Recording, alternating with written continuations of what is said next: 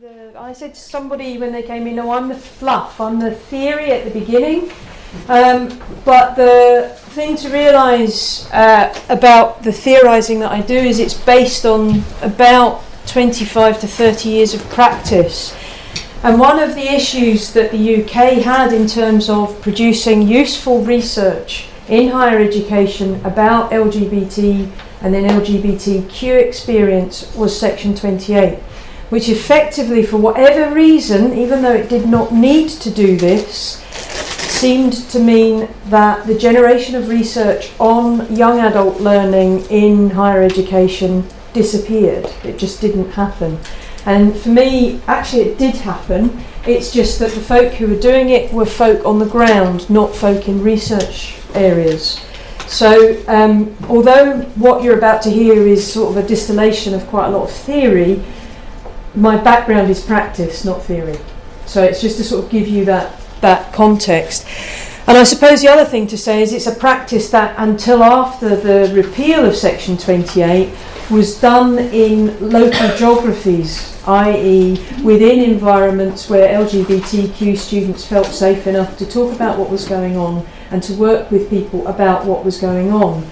So I think it's really important that um, it's very easy at the moment to get caught up in the idea that this is all new, but there are actually cycles and generations of people who have been doing this work. And uh, I think one of the things that really came home to me was I was sent the letter that was written by the Senate in 1976 at Glasgow University to a young philosoph- philosophy lecturer who wanted to set up an LGBT group, or an LGB group as it was then. In fact, it was just an L and G then. And it said, it's against the law, you can't do it. So that was in 1976. Now, you, the law in Scotland took a bit longer to change than it did in England, so that's another thing you have to bear in mind. But the law that came in in Scotland was a much broader piece of legislation than the law that came in in 1967 in England. So there is there's a huge history here, and, and people are beginning to, to, to explore that history. But what I say now is not about the sort of last year that I've been thinking about it. It's actually been drawn on a, a, a, particular background, historical background. and I'm explaining this because my big question for you is how do we avoid making the whole thing a negative? So that what we start to do is look at literature in a way that others the LGBT community as in some way uh, desperately sad. And uh, again, to give you an example of this, when I came out, it was in the 1980s, and one of my friends at university said to me, Oh, that's really tragic. And I said, What? Because I was having a good time. Uh, their perception was my life was going to be lonely, hard. It was not going to. It was not going to be an easy life. And I remember feeling a real dissonance about that. Now, having said that, I also knew plenty of people who that is exactly what their life experience became. And um, and I started to ask this question to myself, which is why is it for some students their identity development in whatever sense that takes, and that in itself is a hugely complicated theoretical and practical question. Why is it some of them take the shame on and it alienates them? And what, it, what they then opt to do is to remove themselves from a situation that they feel they cannot achieve anything in. And in a sense, that's where you get this bullying, the big conversations that we have now about bullying because there is a group of students for whom that is the case that are LGBT. And then, why is it for others that actually the evidence is beginning to suggest they're slightly more rounded people, they're slightly more mature epistemologically, their heuristics and their hermeneutics of life are, are good things, are, and, and within an intellectual environment are particularly good things, and I'll show you why at the end. And how can I ask that question without seeming to negate the fact that for a lot of people this is a dreadfully painful experience that does not feel particularly comfortable over a particular period of time. Um, and in a sense, that's where my question is coming from. So it's not in any way to negate how difficult it is. Now, on top of that, because my other area is something called body theology, which is the limits of what's acceptable for the body to do within Christian religion, I thought, well, what role does sex play in all of this? Does sex, because sex is written on the body, play a role in how students learn? And of course, you could say, oh, mm, it's just another Freudian or it's just another Kleinian. No, actually, that's not what I'm saying. I'm not attempting to pathologise it. I'm just attempting to put the body back and talk about that the body and its relationship to sexual desire and what that then does to how we experience shame. And then how shame and pleasure become quite dominant um, emphases. And what they then do is become pinch points for uh, quite a powerful experience. And that can be pleasurable or it can be very, very shaming. Somebody once said to me, Isn't that true of all students? And I would say, Yes that is exactly true of all students. The difference is that most of them will go through all of this stuff tacitly because the assumptions that are behind their experience are established as a dominant set of assumptions. And then for other students, there's a thing that happens where there's almost like an epiphany point where something becomes either so uncomfortable or so pleasurable that it magnifies that point for them. And that shifts, that's a qualitatively different shift. Um, and I personally feel that those amplification points are at the heart of originality in some of our disciplines. Um, so, this is me trying to begin to talk about the agency of being different. Uh, already said this before. Okay, so people say to me, right, so you look at what sexual desire does in the classroom, isn't there a bit of a dodgy issue there? Because as we know, the thing about the erotic is it can be negative or positive depending on the power hierarchy in which it's manifested. Um, and that means that all of my work has to be uh, pulled together using an understanding of sexual orientation and the life of the erotic and how it mobilizes at the same time as recognizing that sexuality is saturated in the power dynamics of our university classrooms. So I am not a relativist. I am not talking about anything goes, and I think that I, um, I think I'm really very clear about that. My students, because one of my areas is blasphemy, my students were always really interested that I'm not a relativist and what the limits of, of that are. So, this then becomes the next question how are sexual desires, which are bound to lesbian, gay, bisexual, transgendered, and queer identities, and asexual identities, and that's a group of uh, students who are always sort of wiggling their fingers at me and saying, but that does, just doesn't fire for me, so what is it that we're, we're, we're doing? How do these, the presence of sexual desires or the absence of sexual desires, work to influence what we opt to learn, how we opt to learn it, and then what we're prepared to make conscious. Because behind these questions is the bigger question of how do we support all students to fuel their own agency and recognise that that's what they're doing, rather than the possibility that we talk about alienation as inherently a negative thing and I think there's a lot of that. There's a lot of is it is it an inherently negative thing or is there something else that we can make of it? it's nothing worse than telling an 18 year old that it's all inherently negative because they're going to change the world. So, um, so the theory that I use is from Sara Ahmed, who's also a tweeter. Uh, she tweets as feminist killjoy, and it's really interesting um, reading her stuff in Twitter because it's so much more grumpy than her writing, which is very fluid and positive. Um, but basically, what she's talking about is the way um, we exist from a given space. And a normative space is only normative to the folk for whom the assumptions in that space are the same. Which means if our assumptions are different and our assumptions are based on a different lived experience, we're probably moving in a different space. And I'll show you why this is uh, um, Im- important. now, my area of research is the role that meta narratives play in terms of um, those pinch points when you come across something that is, is, is really accentuated either as a positive or as a negative in the work that you're doing, in the studies that you're doing. So for me, a pinch point was reading um, uh, literature on student learning and it, it, being bodiless. I don't know if you've ever noticed that, but like all the messy, fleshy stuff, just not there. And it's like actually go into a classroom and then try and tell me that deep learning is just a mind thing or that surface learning is just a mind thing, and I'm going to probably be saying actually no, we need to we need to look at this more closely. So, what I would suggest is that there is a there's a ubiquitous set of intersections, and they relate to what we as academics privilege, and the students pick them up by listening to cues.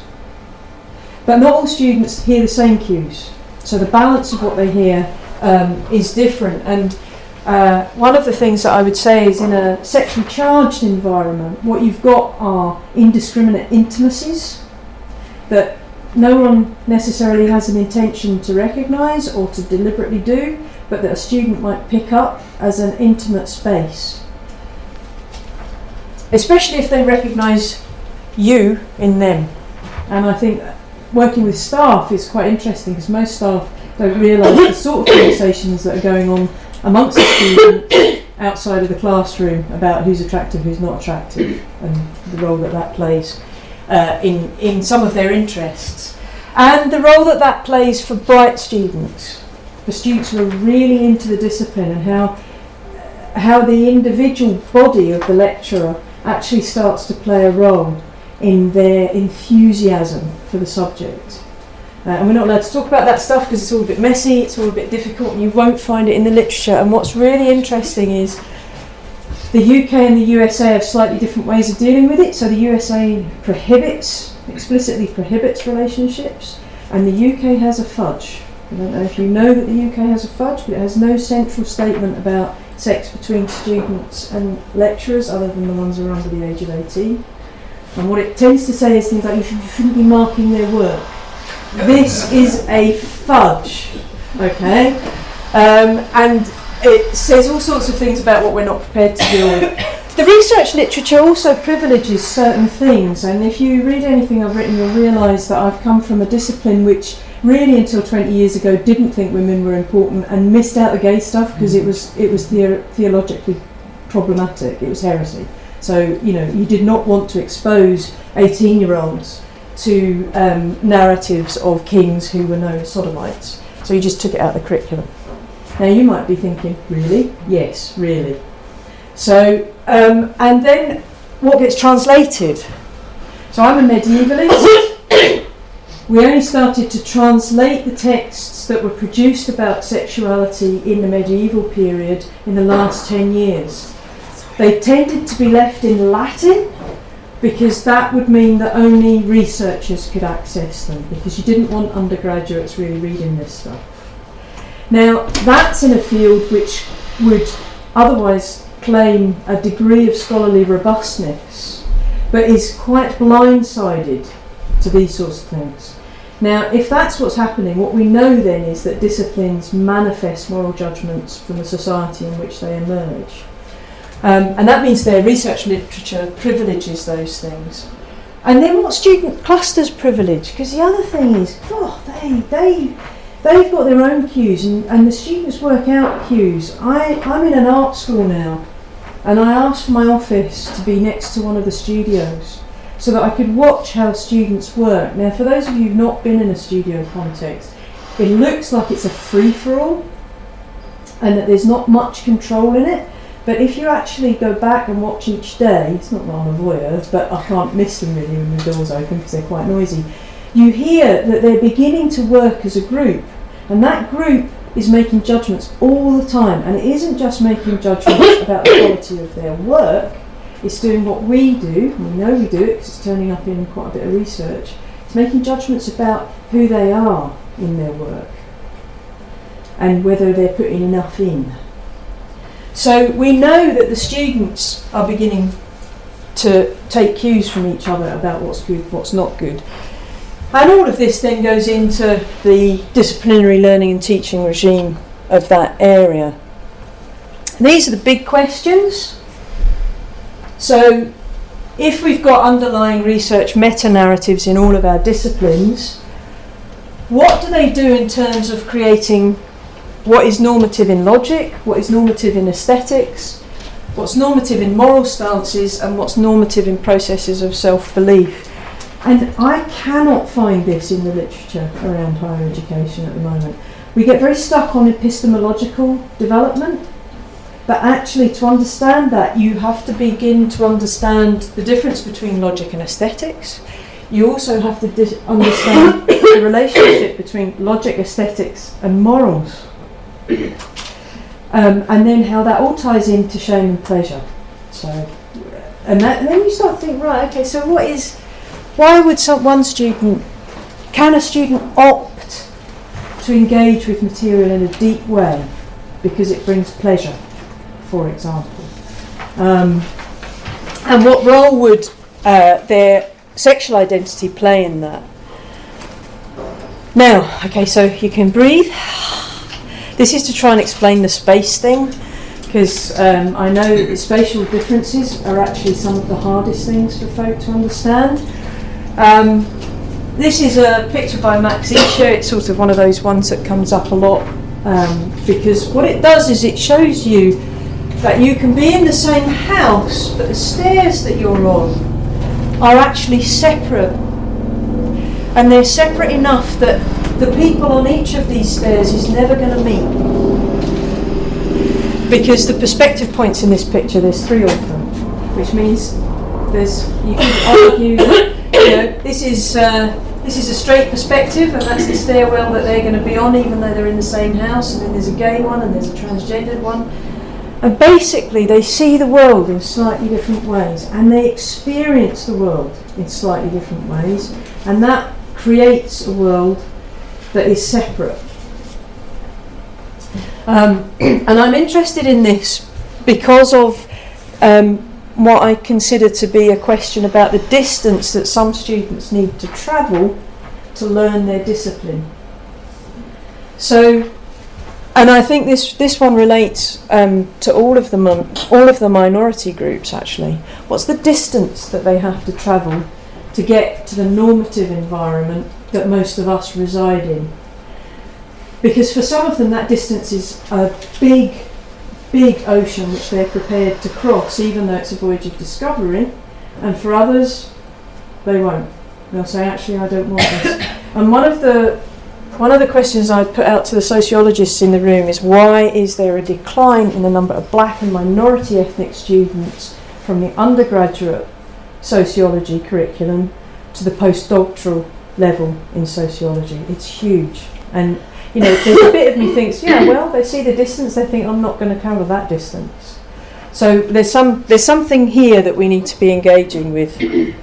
Um, and if you get lost in the next bit of theory, you can just keep thinking about that picture. Uh, so what I've been working on um, is this notion that that you can you, you, can begin to understand learning by by using queering as a method, and for um, sex and gender issues, you want to divide it up into um, four common states of being.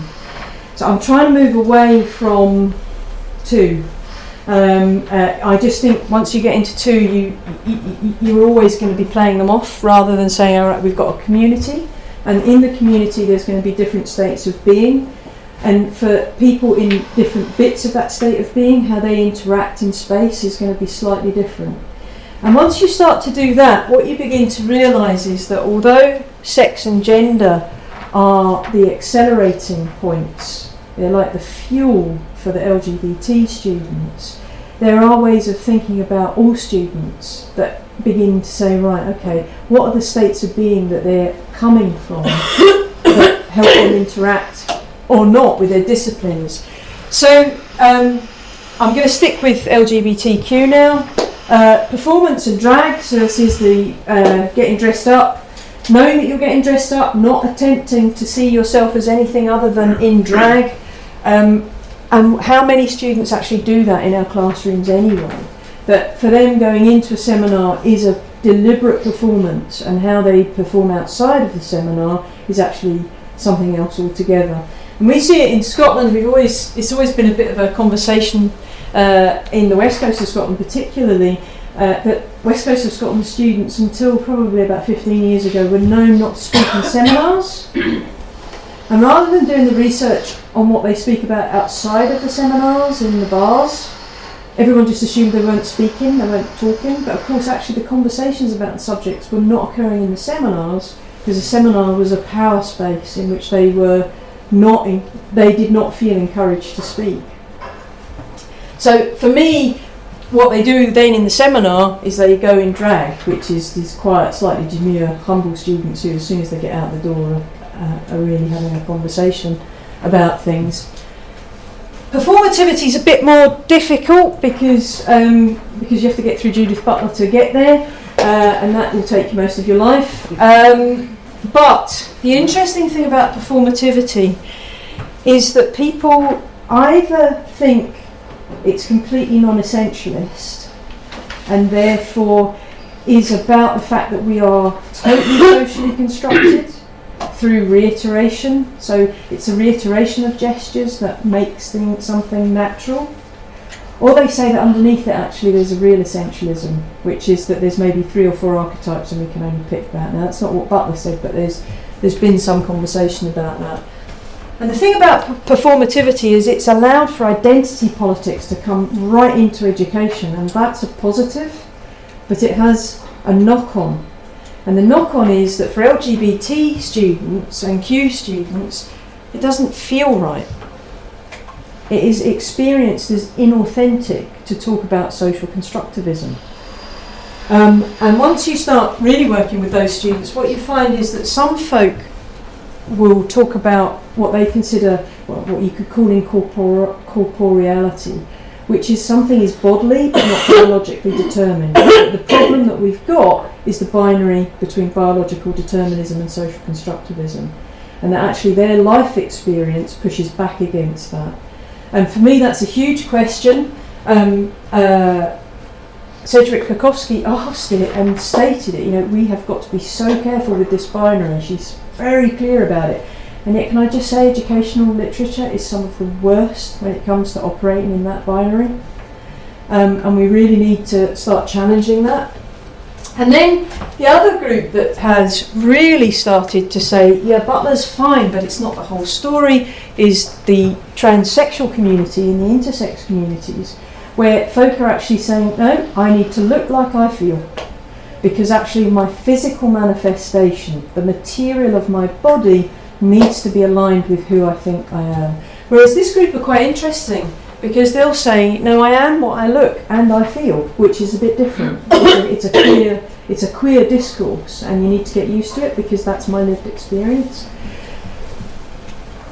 And then on top of that, how, because I'm interested in sexuality, how do the sexually charged desires that are associated with identities in which sexual difference is the thing that they are identified for, play a role in group, how groups from each of these might learn. Because at the moment we're not, we're not nuancing our questions about learning at all. And in fact, if we've got caught up in deep and surface learning, actually the question uh, is one that exists before that. You know, why do some people who are pulled by performance become deep learners and some not? why do some folk for whom material literalism is the only path become deep, deep learners and some not? And is there is there a difference? So for me, rather than separating sex and gender, I tend to talk about different states of being. And sometimes that dislocates sex and gender, sometimes that locates them absolutely together in a way that cannot be separated. Sometimes it places gender as the dominant um, factor and sex is a secondary one. Sometimes it's the other way around. So these are all the sorts of questions I ask. And then, um, just to challenge people, people's perceptions of it all being awfully negative, I started to look at ideas of agency.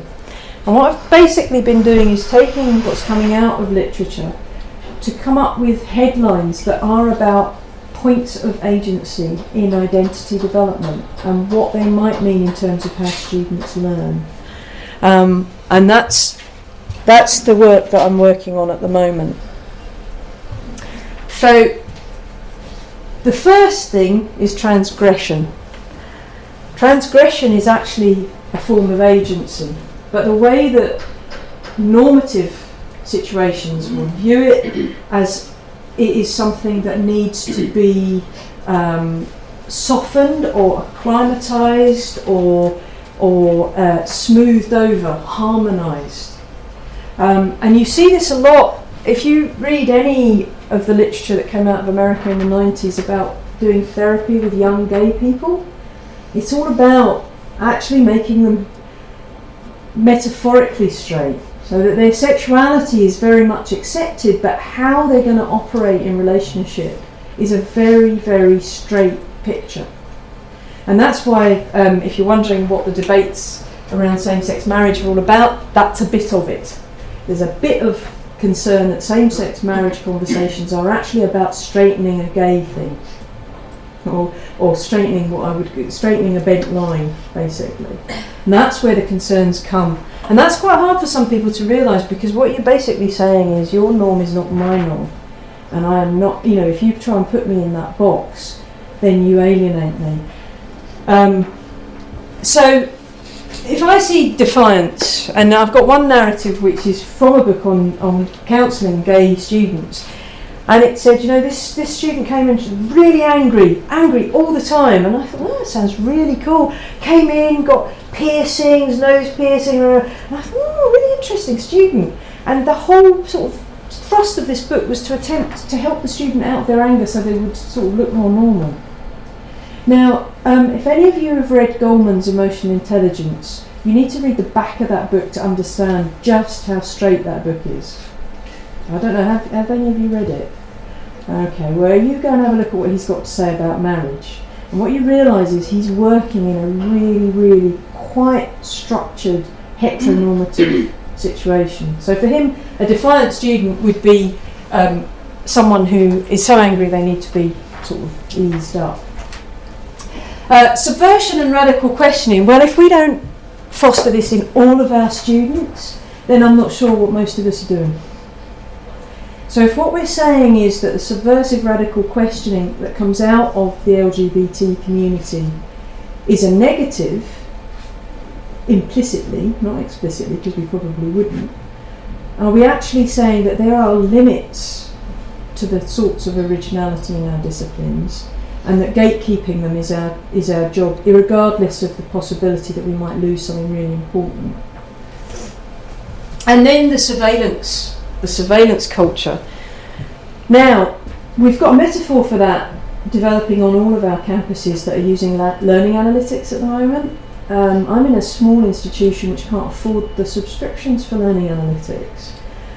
But I've come from one where there was a huge amount of investment in learning analytics and for me, they're almost like heteronormativity writ large because what they do is they, they assess student patterns of movement on campus and then they tie that in to how students are doing in the classroom. And then, if the students are not accessing the library regularly or the sports hall regularly or going to lectures regularly, and there's something showing up in their grades, a little a little ping comes up for the advisor of studies, and the advisor of studies can get that person to come in and they can have a talk with them about that. Now, the interesting thing about that is that the interventions enable um, participation, continued participation rather than withdrawal. But what actually are we doing underneath that? And I have, you know, so for me, that's, I think that um, there will be a countercultural development within the student body, not necessarily from the LGBT community, but from the students that starts to say, actually, we're not sure about this not sure that that's what we want.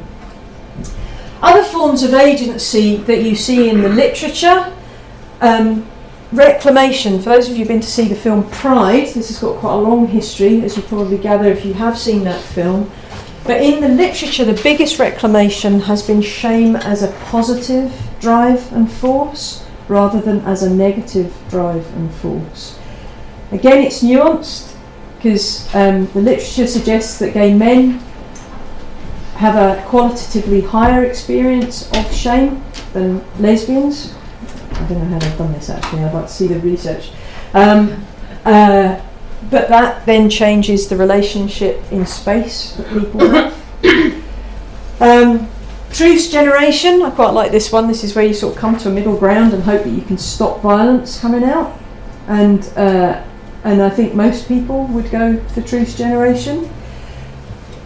Uh, I had a PhD student who was looking at older LGBT student experience, and I know it's quite a lot about young student experience here, but the older student experience must not be ignored because actually, just because they're not at the first flush of their identity development doesn't mean that some of them use the opportunity of going to university to turn their lives upside down.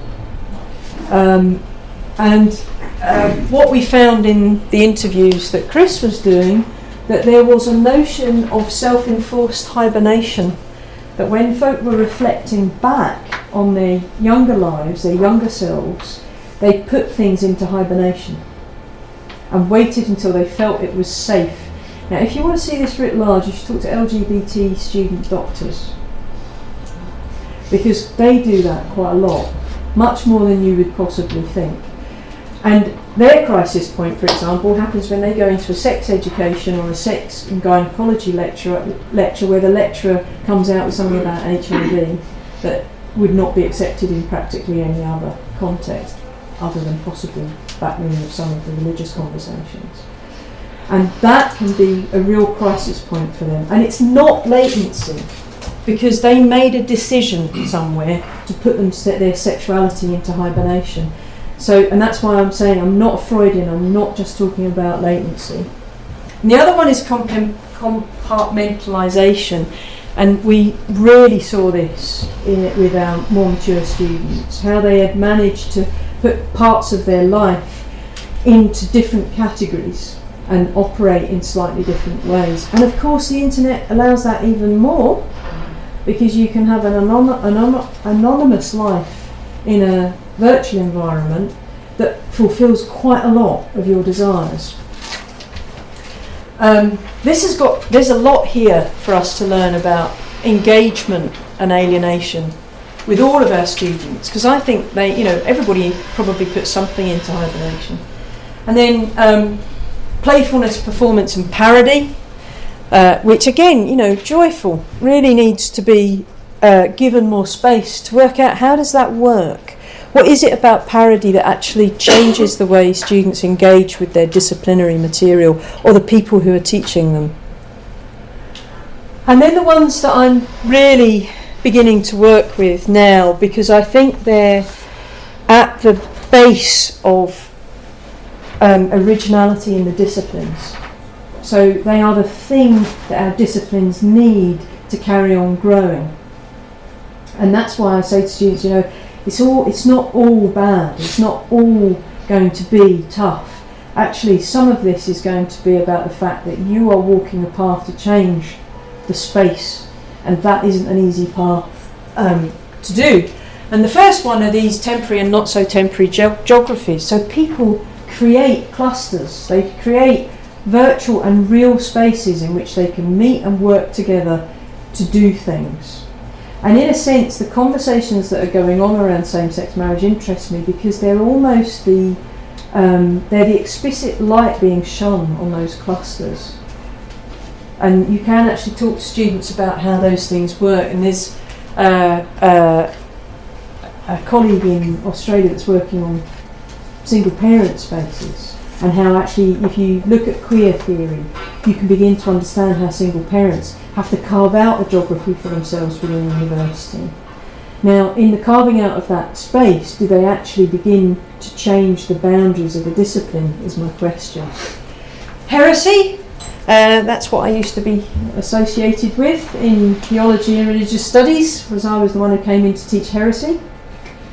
Um, and the thing about heresy is that it's the way that we create and invest in different types of understanding that undermines a heteronormative understanding or any normative uh, dominant narrative. And discursive attribution, and this is this one. This is this is really difficult, and I, I actually think, as educators, we've all got to start getting to grips with this because we've become so we've become so reliant on social constructivism. And actually, in that, we have recreated the binary between what cognitive neuroscientists are doing and what we're trying to do. And uh, there are good, sound political reasons for that, but they will probably stop the movements in the disciplines that we need to see because we'd be so busy fighting from our own villages that we won't realise that someone else has cut right across um, and, and come up with something else. And this discursive attribution is fascinating. Uh, I read a piece quite recently that was on um, female to male transsexuals. And what they were talking about is the decision not to have surgery, why they're not having surgery, and how the ver- their imaginary world operates to take the place of the surgery. And that they don't need the surgery because of that. And I think there's something really, really quite profound in that that might help us with this trying to come to terms with it's not essential, it's not an either or essentialism thing, it's something a bit more profound. So these are points of agency for me. The trouble is that they they emerge because feel, people experience dissonance, disruption, and shame. So they are not value neutral experiences, they, they are a mixture of painful and happy experiences. But we need to find a way of enabling students to recognise that these, are, these can be positive forces, they don't just need to be the things that make the students opt to withdraw, either into themselves or to actually physically relocate themselves outside of the academy. so, um, this is my thing. I like steampunk. Um, I like steampunk because what it does is it takes a load of junk, puts it together, and makes it into an art form. Um, and it gives it a new sense of, uh, of a structure. Um, and I'm going to read this bit because it's a bit more theoretical. Um, and it's about hermeneutics. It's about personal hermeneutics. So I apologise for reading it because I, am not sure I can I can just say it easily. So one of the key generators of dissonance within meta-narrative heteronormative heteronormativity for for uh, our LGBTQ students is that their thoughts, ideas, and physical encounters are subordinated to models which seem ever more abstracted from their lived experiences. So there's an accumulation of abstraction over time. It's not just that they come in thinking it's irrelevant, they actually start to increasingly hit against something being abstracted. These are alien conceptual bases, and that means they require a further distance to be travelled in an explicit manner rather than the tacit travelling that a lot of non LGBT students might do in the same context. So there's an energy question here. Do they have to use more energy to make things fit, for example? Or is more energy generated because they are hitting those dissonances? The impact of this on our personal hermeneutic approaches, so how we read and interpret what we hear, see, and sense, is for some overwhelmingly negative, and it just amplifies the dissonances.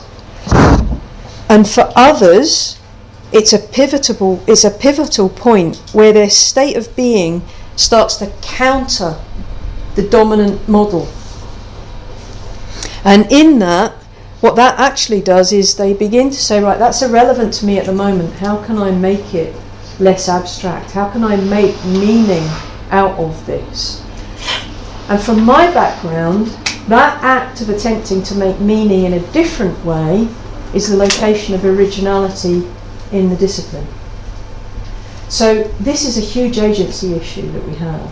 And although I'm not one for big memes like, you know, uh, the world's going to be a better place with diversity, because actually it's much more complicated than that, actually I would say it's time for us to really begin to say what, what are the agentic aspects of feeling and being different in an environment that is straight and how can we encourage students to see themselves that way rather than as it all being this is a bit tough.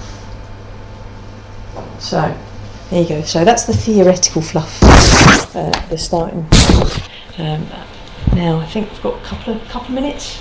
Yeah, yeah, easy. Yeah. We, we can always cut into lunchtime. Okay. So, thank, can I just, just start by saying